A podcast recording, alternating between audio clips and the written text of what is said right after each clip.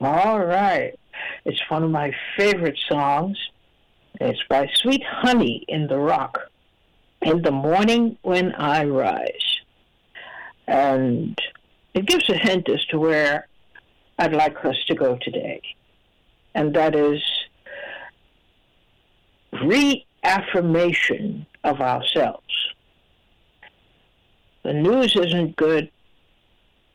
Or all around us, it's pain and suffering and killing and all kinds of things are happening that diminish the spirit.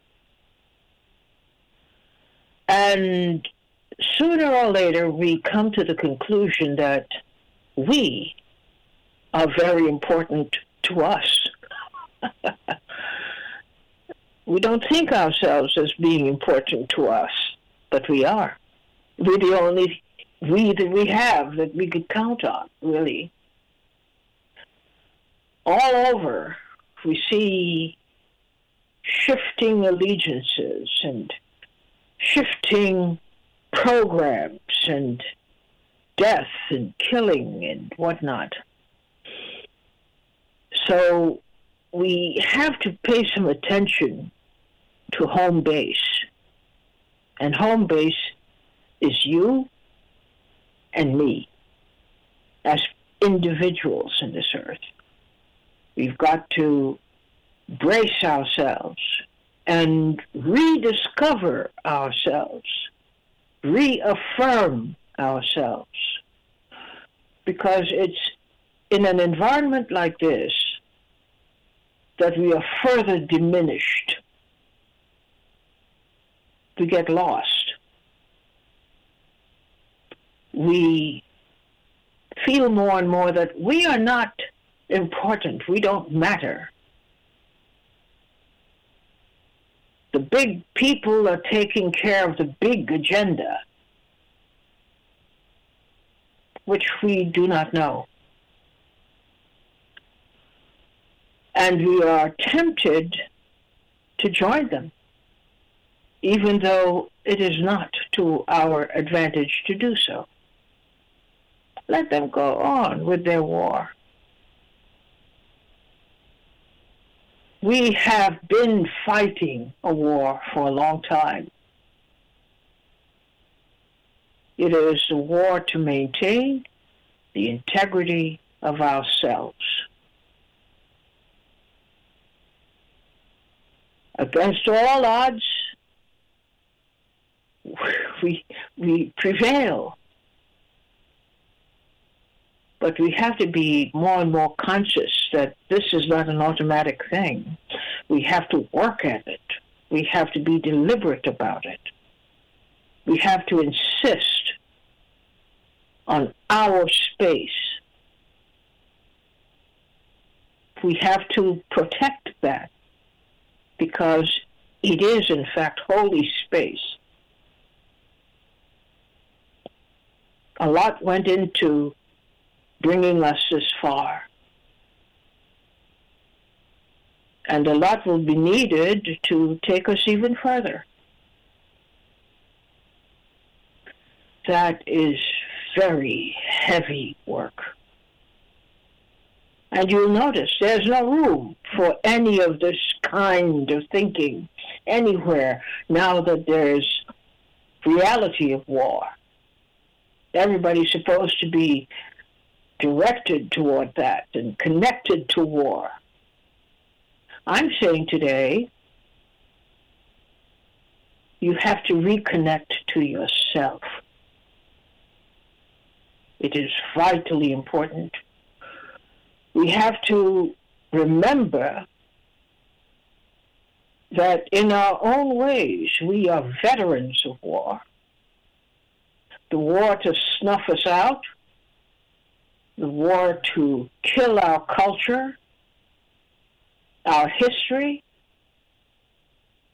the war to delete us from history, too. And we have had few, if any, people step forward to help us fight that war.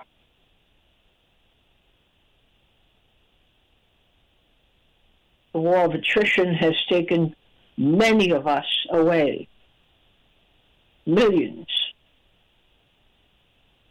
And we're constantly patching, patching up as we go.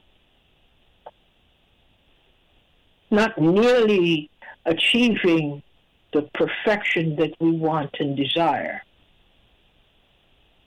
but making do the best we can. So I thought to myself over the weekend how, in the current situation that we're in, there is no spirituality at all. There's no grounding in any of that. There's no talk of it. There's no reference to it. There's no urging of people to go inward just a little bit, even. Just go in to yourself. Firm up yourself. Because the real fight is not between Russia and Ukraine. If it's not Russia and Ukraine, it will be somebody else, some other countries. The real fight is within us. And I want to give us some space to deal with that today by asking some questions that will take you right back to your childhood.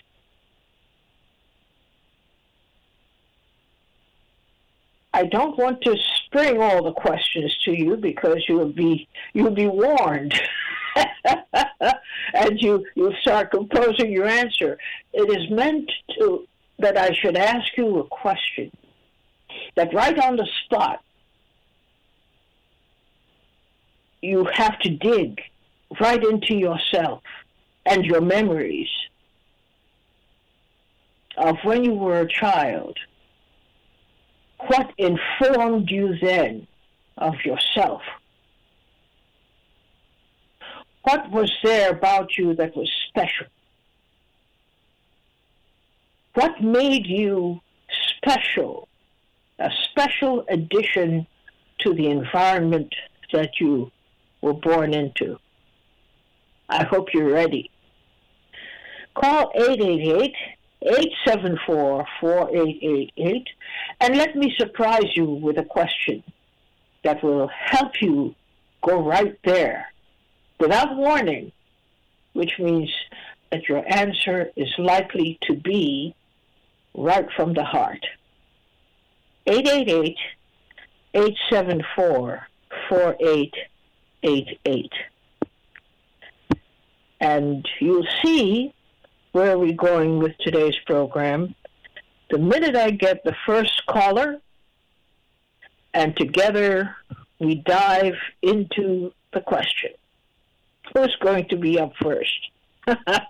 They're all running. They all say, oh, no, not me, not me. I'm going to wait and see where things are going. I don't want to be first, but be brave you know I'm not going to hurt you. You know this is not about shaming you or diminishing you in any way. But it is perhaps going to be the first time in a long time, if ever, that you have asked yourself these kinds of questions.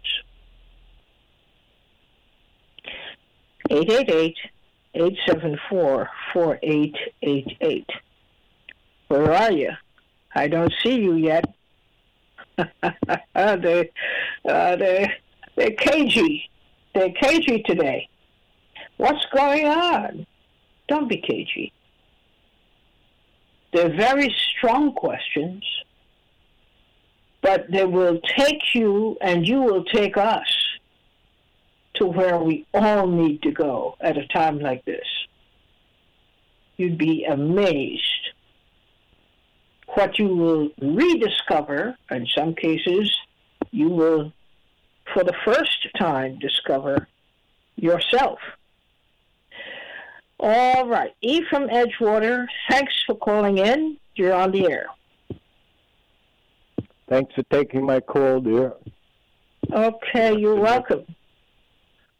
So, can I ask you a question? Yes. All right. You gave me permission, and I thank you.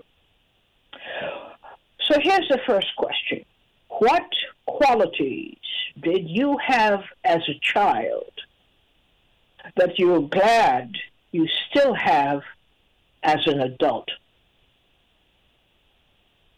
What qualities did you have as a child that you're glad you still have as an adult? Okay, I I was uh, very curious about things, and I like to uncover things and see how they worked and what things were all about. You know, I was very uh, had a good imagination, and I liked to discover things and uncover things. That's what I spent most of my time doing when I was a young boy. How did that manifest itself in your adult life, that trait? Well, I think it, it developed into not uh, settling for for the easy answer, you know? There's always something else going on that you need to discover and you need to find out about. And, you know, always be skeptical about things because there's a lot of lying going on in the world. And if you're going to survive here, you have to be aware of that and not just be gullible and allow yourself to be tricked to go this way and that way. You know, always question things. And that's what I kept as an older man now. So those are uh, those are the things that I felt were most beneficial to me as far as Are you glad that you kept this particular trait about yourself? Are you glad that you held on to it? Yeah, I'm very glad that I did. Especially at nine years old in 1963 when uh, John F. Kennedy was murdered. You know, nine years old, I knew something else was going on, and there wasn't. Uh, we weren't being told the truth. So, I started my skepticism back then, and kept it till now, and I'm glad I did. How have people, ever since you were a kid, as far as you could remember, how did people react to you having this trait? You're not an easy person to convince. You are always skeptical about things. You question things. How have people reacted to that in you? Well, you, you, you brought something up in my mind that always with my mom, you know, because she was a housewife. She would be taking care of me when I was young. She'd take me for walks and we'd go play. But if it was come to something about health, she and I would say, I don't need to do that. I'm strong. And then she would say, But you're not a doctor. How do you know? You're not a doctor. You know, that was always her line, you know. If you wasn't a doctor, then you can't talk about anything that you, you're not exp- expert at, you know.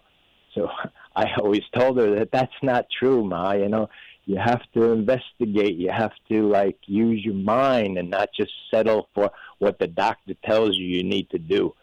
But you know, unfortunately, I was unable to convince her because I was just a little boy and she was an adult.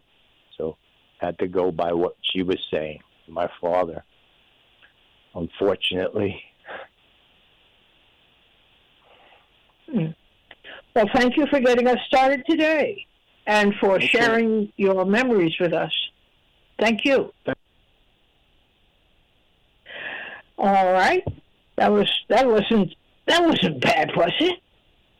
Michelle from Queens, you're on the air. Good afternoon, Utrice. Good afternoon. Are you ready for your question? Yes, ma'am. Okay, let's go with that. Who or what inspires you?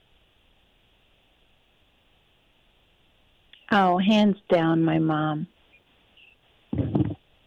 In what ways does she inspire you?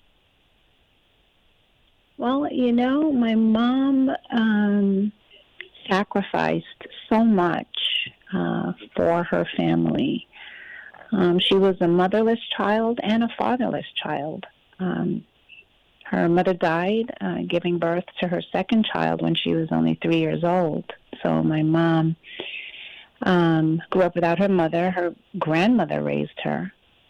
And her father um, was never really a, a force in her life um, in any way, shape, or form. So, um, walk, having those wounds as a child, um, you would think it could go either way. Either she'd be an amazing mom and very attentive, or repeat the cycle kind of, of, of what she experienced and then kind of abandon her children as well. But but she didn't.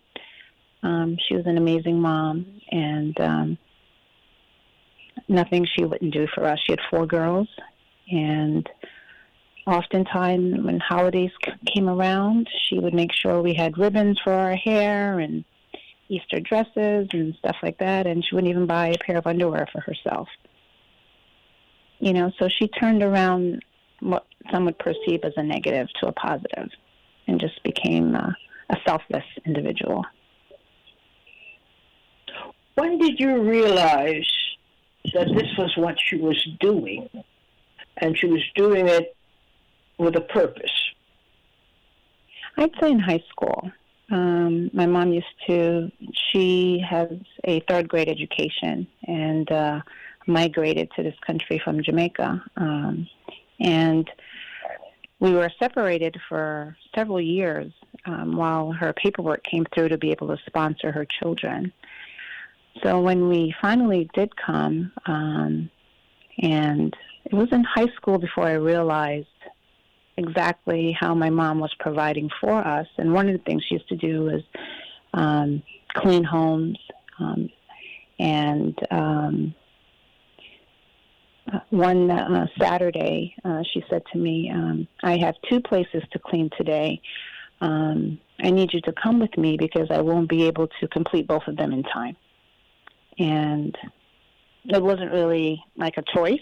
She was like, I need you to do this. So we went, got on the train, and rode into Manhattan.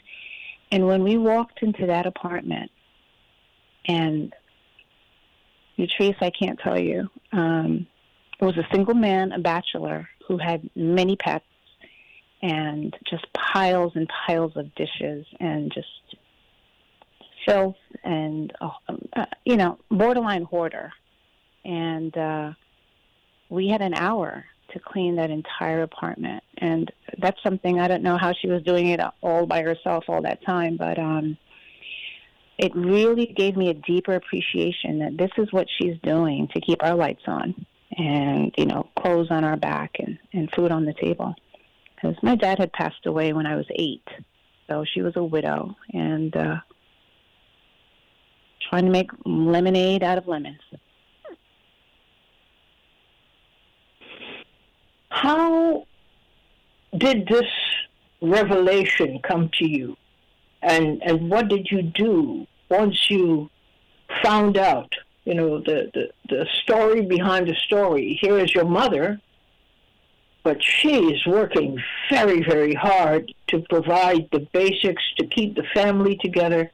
How did that realization affect you well it started that day in high school when i realized how hard uh, you know all the energy and effort she puts out um, into just surviving but it really crystallized for me at her retirement party. Um, she ended up working at a at a hospital as a ward clerk, um, kind of like administrative assistant um, at a hospital in Brooklyn, and the team that she worked for um, revered her so because of her just awesomeness, overall dedication, just always going above and beyond. So when she was retiring, they threw her a retirement party. Um, the doctors got together and did that.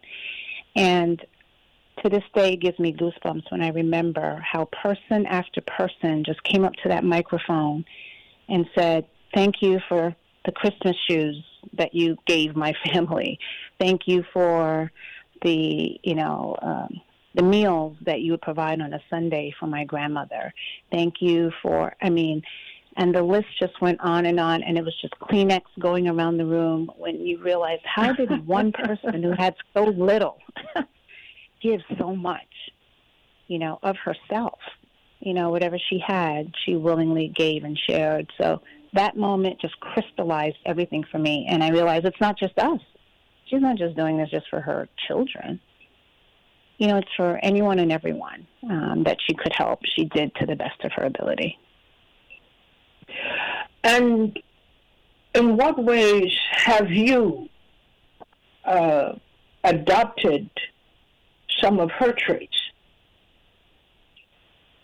Well, you know, they say the fruit doesn't fall far from the tree, and I think uh, that's definitely the case for for I'd say three out of the four of us. um, uh, we've all um, we're all a, a, little we all have a little bit of her inside of us, and we kind of go through life. Um, giving and sharing um, in our own ways to, to, those that are in need, for sure. And uh, blessed to see my mom still be here with us. She's nine. She's going to be ninety in July, and mm. we're hmm. throwing her a little celebratory gathering. And uh, now my sister, who's her primary caregiver, is able to pour into her and take care of her in her elderly years the way she did for us. So it's come full circle. You're very, very fortunate. And your mom is very fortunate to have children like you. Thank you so much for sharing today. Thank you. Thank you. Thank you. You're welcome. 888-874-4888. Ed from Queens, you're on the air. Hey, good afternoon, Utrice. Good afternoon. So I want to ask you a question. This is kind of touchy feely today, uh, and you're accustomed to dealing with hard facts.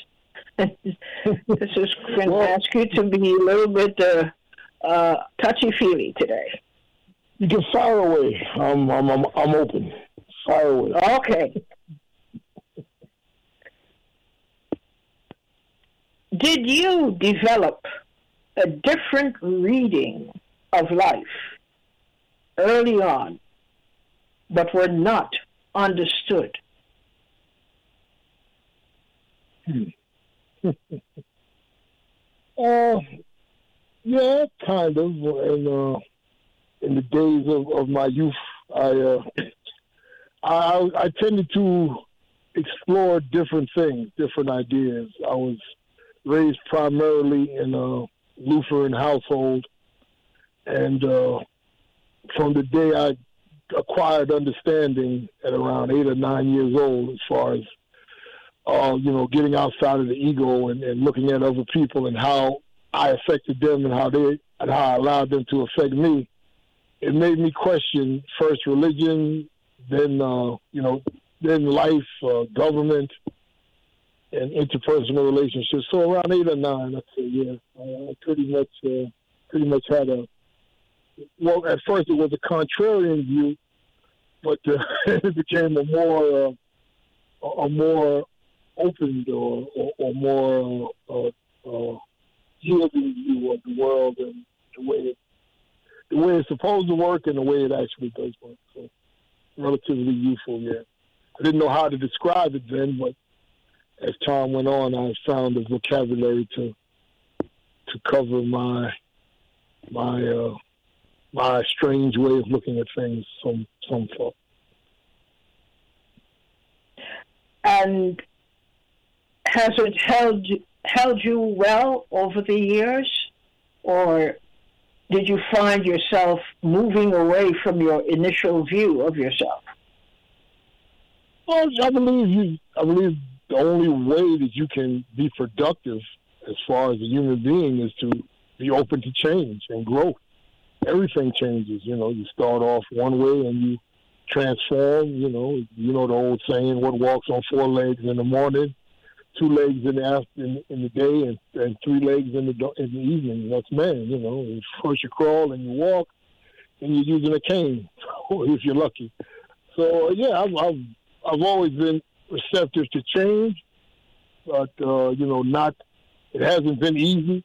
There, there, there were some object lessons that I had to learn the hard way, and uh, but I feel that when you learn something, well, for me personally, when you learn something difficulty, when I learn something that is very difficult, it's a lesson that tends to stay, and I and I can reflect on it, and that's how you acquire wisdom, because you can always know something, but wisdom is applying that knowledge to the betterment of your condition, and that's what I learned how to do.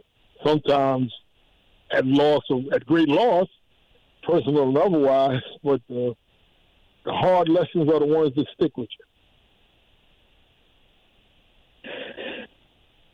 How has it served you over the years? It's made me more resilient. I mean, I, I've always admired resiliency. I've seen that in my father and, and uh, my uncles. Uh, an ability to persevere in uh, in great odds when, when things are against you the ability to get up and to keep your focus, to, to do the little things that, that, that keep you grounded, to not get lost in, in the storm, to, to, to be an anchor for yourself and for your family. And I've tried to emulate that, uh, that characteristic for the better part of my life. Um, there was a time when it was difficult, but as I said, hard lessons are, are the, for me, hard lessons are the true lessons. They keep you they keep you grounded. They keep you they keep your feet firm and they keep you moving forward. So uh, resiliency, persistence. And are you glad that you held on to that? So far, so far. I mean, uh, it hasn't failed me yet. hasn't you know, failed sometimes you. I learn things the hard way. it, it hasn't failed me yet. I'm not I'm not where I want to be, but I'm not where. But but where I was is not where I want to be back. So, and uh, mm there's always there's always room for improvement. Very much so. Thank you. This is very upbeat, very revealing, by the way. Uh, the the answers we've gotten to what I suppose you could call esoteric questions. These are not the kinds of questions that people are accustomed to being asked, let alone answer. But we can see how conscious, even if you're not always conscious, but there's a consciousness about it. Things that emerge in your life that never go away because they've made an indelible impression on your life. Thanks so, so much for calling in. Reflection is definitely reflection is definitely good for the soul. yes, it is. Thank you. Thanks so much for calling in. 888-874-4888 is the number to call. Uh, we're proceeding with some esoteric questions today. And the, the whole idea behind this is to reaffirm yourself about things that you normally don't even think about. But we are seeing and we are hearing that in life, early in life, we are taught lessons that some of us have grappled, my father used to say, have grappled unto our breast with hoops of steel. Okay, who's up next? It's Brother Dave from Brooklyn. Hello. Good afternoon, all. Good afternoon. Are you ready for your question? Yes, I'm. I'll take my chance. okay. Did you develop a different reading of life early on, but were not understood? Um, I don't think that I developed uh, a reading of life early and the uh, the way things work, the dangers, and I get a I didn't get an early preparation of some things that life had in for me. In other words, I come from a, a, a Jamaican background. My mother and father were Jamaicans, and they never spent any time at all talking about all the things that they went through dealing with uh, how it is for uh, Jamaican American uh, family to negotiate in the United States. They never talked anything about uh, white people and things that uh, have happened to them, nothing like that.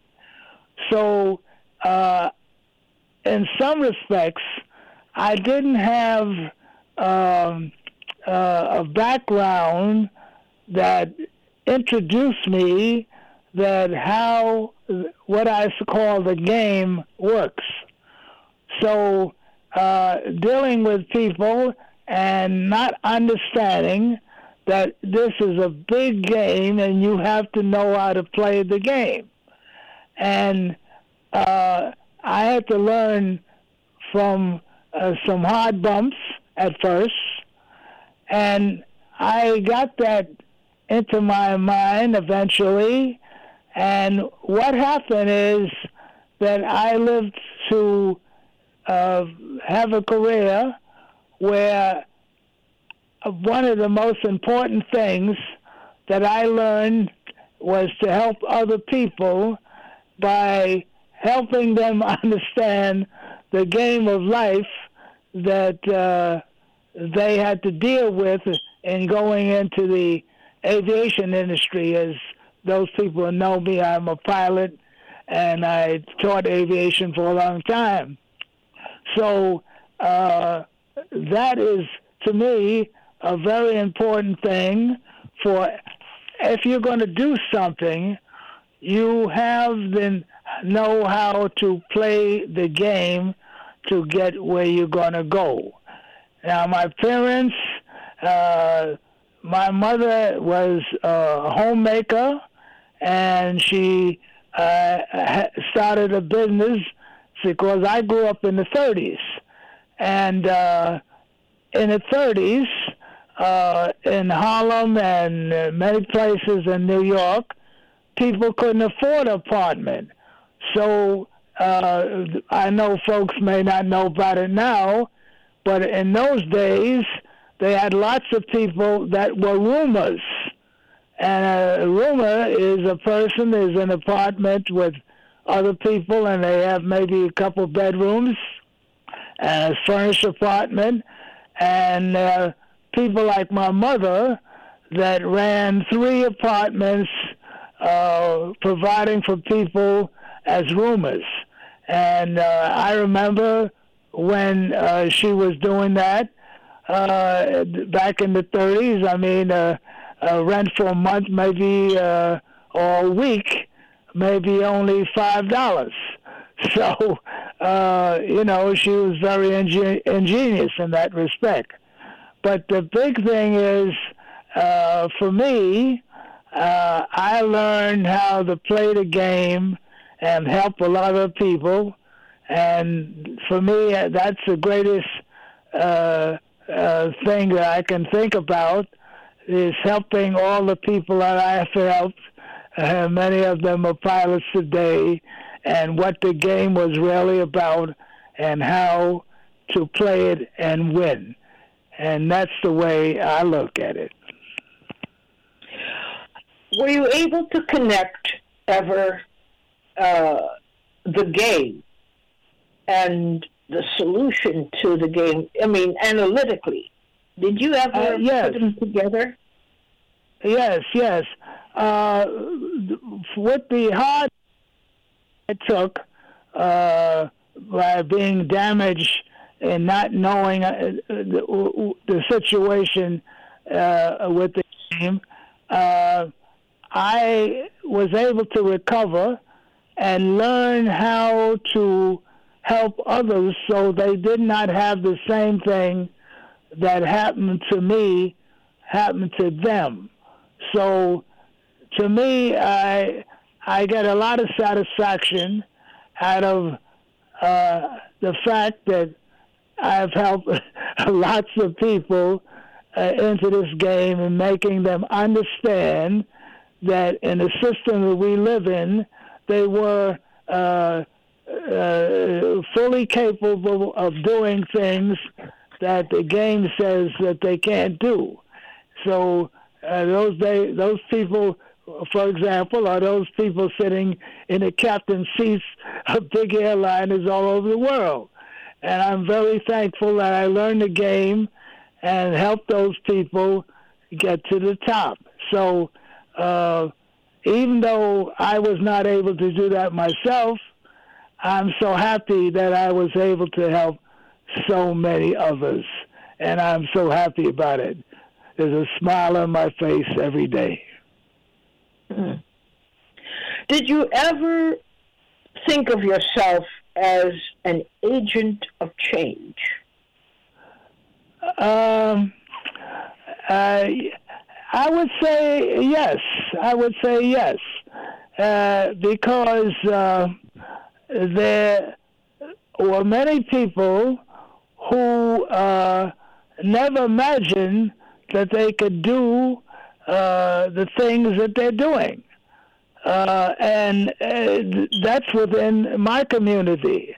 Uh, things like, for example, uh, a, a, black girl telling me that Uh, her father told her she couldn't be a pilot, uh, she could be maybe a nurse. And so that's a big change because I had to go against her whole family that said this is that I was a crazy man telling this black girl that she could be a pilot.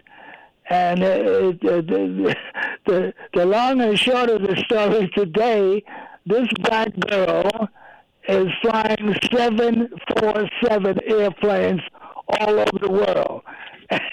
so uh, I think that's that's a big change. I went against the family, but uh, you know I didn't win them all. I had uh, one student who told me, "Mommy says being a pilot is only for white boys," and I lost him. He never recovered. But uh, the point is, I, I'm so happy that uh, I was able to uh, show so many people the game and how to win. Hmm.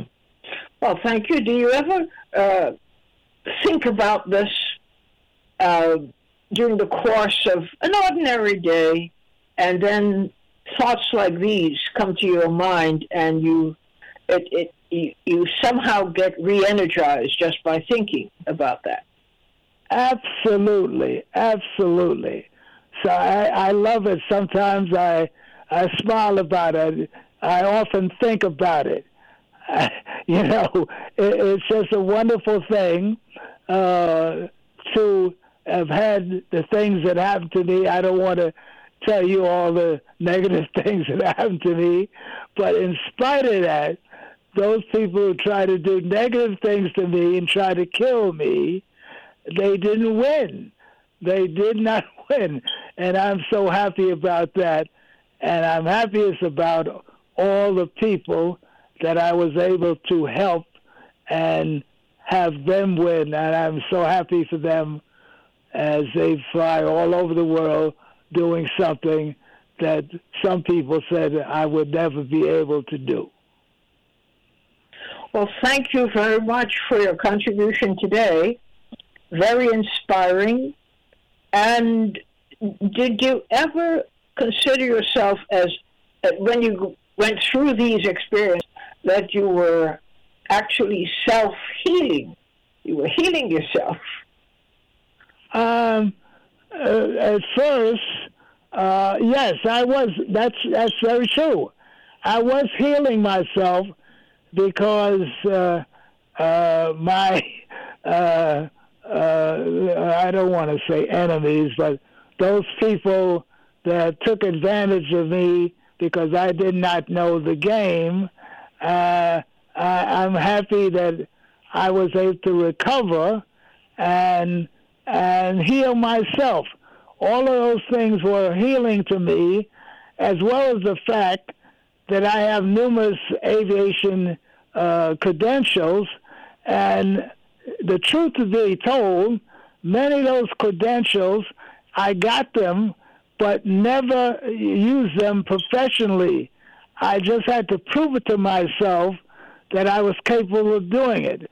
And that's why I went and I, I have a helicopter rating. I have uh, multiple seaplane ratings, uh, single engine, multi engine, uh, instrument. I'm instructor in three areas. All of these things I had to do to prove to myself there was nothing wrong with me, and at the same time help numerous people all over the world do those things that I was not able to do when uh, I wanted to do it. So uh, you know that that is how it affected me. See, I never I never flew an airliner, but because uh, I didn't have a chance. When I came along, they didn't hire any black men to fly airliners in this country, so that was out. But now I have all these people all over the world, and I love it. Thank you very much, Brother Dave, for contributing today. I hope those listening got something out of it too, uh, motivation, and that is to stay the course, especially when something inside you tells you you're right, you're on the right That's course. right. Thank you so right. much. Bye bye. Henry from Chicago, you're on the air. Uh, good afternoon, Utrice. Good afternoon. You sound quite subdued. What's going on?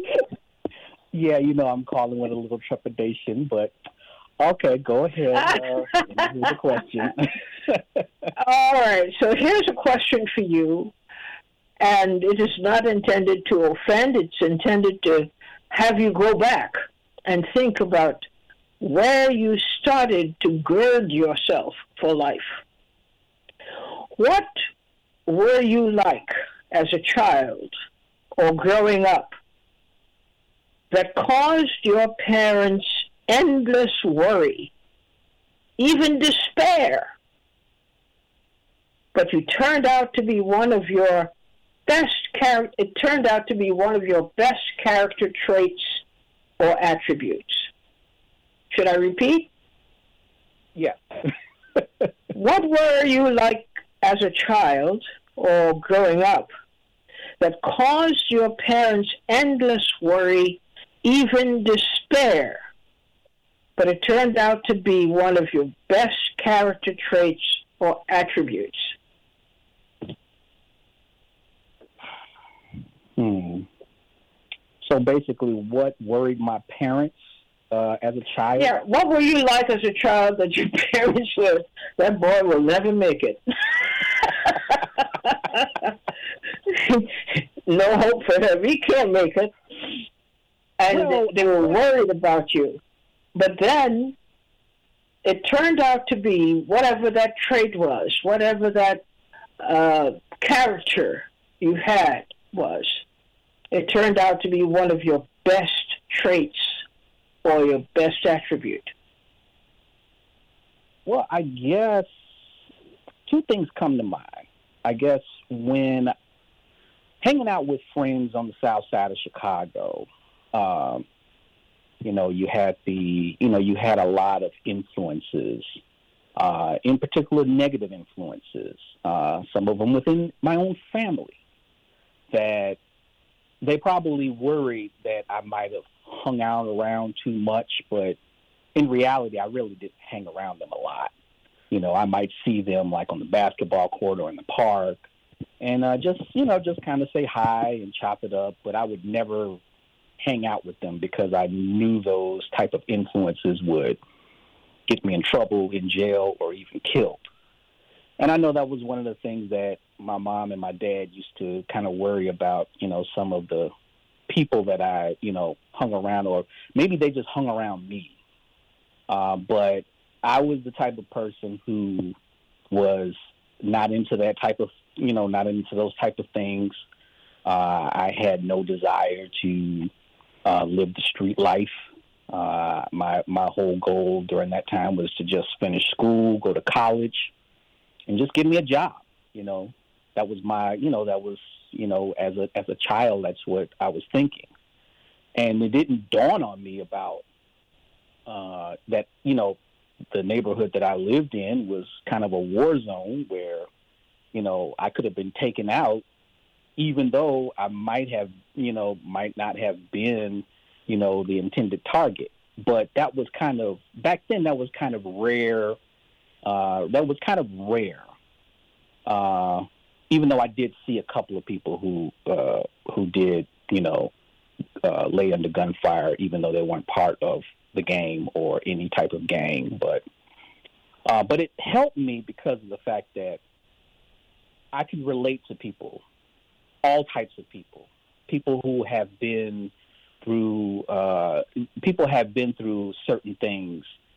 Um, I've always considered myself fortunate within my circle of friends as a youngster because uh, me and probably two other people in a group of about 20 of us, uh, we were the only ones who had two parent households, which means that we had a mother and a father who was married that was in our household. And I was always proud that some of my friends would look at my dad as their father because I understood that they, you know, they needed a, a male figure as well. So uh, my father could relate to a lot of people as well, and I think that's where I pick up that trait. And I don't, you know, I don't uh, judge anybody for what they've done or what they, you know, what they did. Uh, I don't approve of anything negative or anything like that, but I'm able to talk to folks uh, on kind of like on their level, but not compromise my own. So that kind of helped me as a youngster, even though it kind of worried my parents. And I think another another thing that I can think of was what's so interesting is uh, I started going to public school uh, from K through eight. I went to a Catholic school, and uh, in my high school years, I went to uh, uh, I went to a, a Chicago public school. And what was interesting is, you know, um, I got bored. And probably like my, my sophomore and junior year, um, I started getting bad grades. Even though when I got into uh, the high school that I was in, which was actually a pretty decent high school at the time, they enrolled me in honors classes.